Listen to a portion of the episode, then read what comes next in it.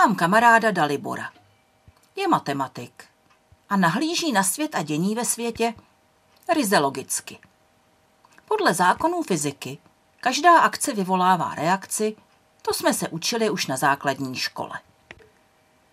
Tím pádem, vysvětluje Dalibor, pokud v nás něco vyvolá reakci, třeba hlad, žízeň nebo chuť nakupovat, dá se počítat s tím, že s vysokou pravděpodobností nejdříve došlo k nějaké akci. Příklad. Když ještě byla v Praze na zastávkách tramvají a autobusů spousta laviček.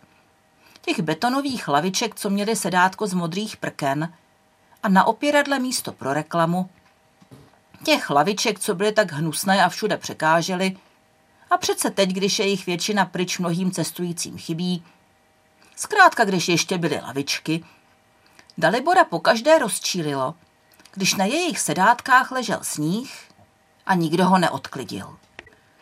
To je jasný, vykládal a mával rukama nad zasněženou lavičkou. Když na sedátku leží sníh, lidi si nemůžou sednout a tím pádem je vidět na reklamy na opěradle.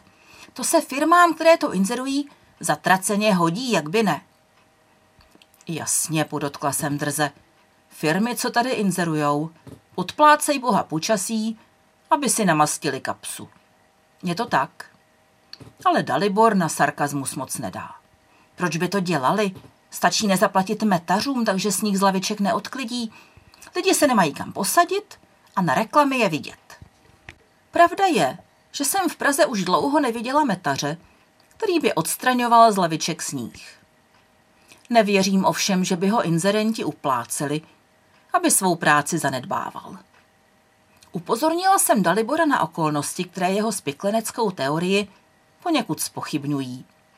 Například sníh udržuje na lavičkách vlhko, reklamy jsou papírové a ve vlhku se s nás znehodnotí, takže stejně nejsou k přečtení.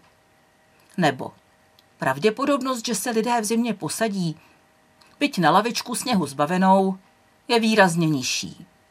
Nikdo jim konec konců nebrání, aby si sníh z lavičky smetli sami a posadili se na noviny nebo na igelitovou tašku.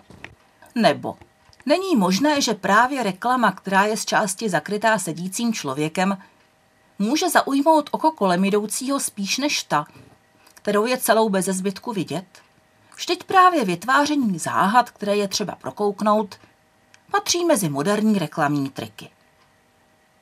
Dalibor uznal, že se u tohoto problému vyskytuje příliš mnoho proměních, zamumlal si o fazi množinách, o kterých údajně nic nevím, a šli jsme se zahřát do hospody.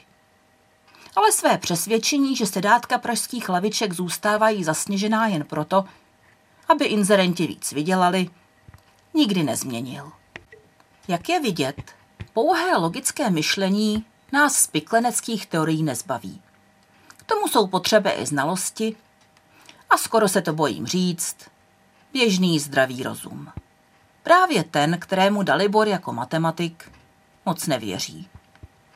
No a potom je taky možné, že je sníh na lavičkách přece jen známkou všeobecného spiknutí.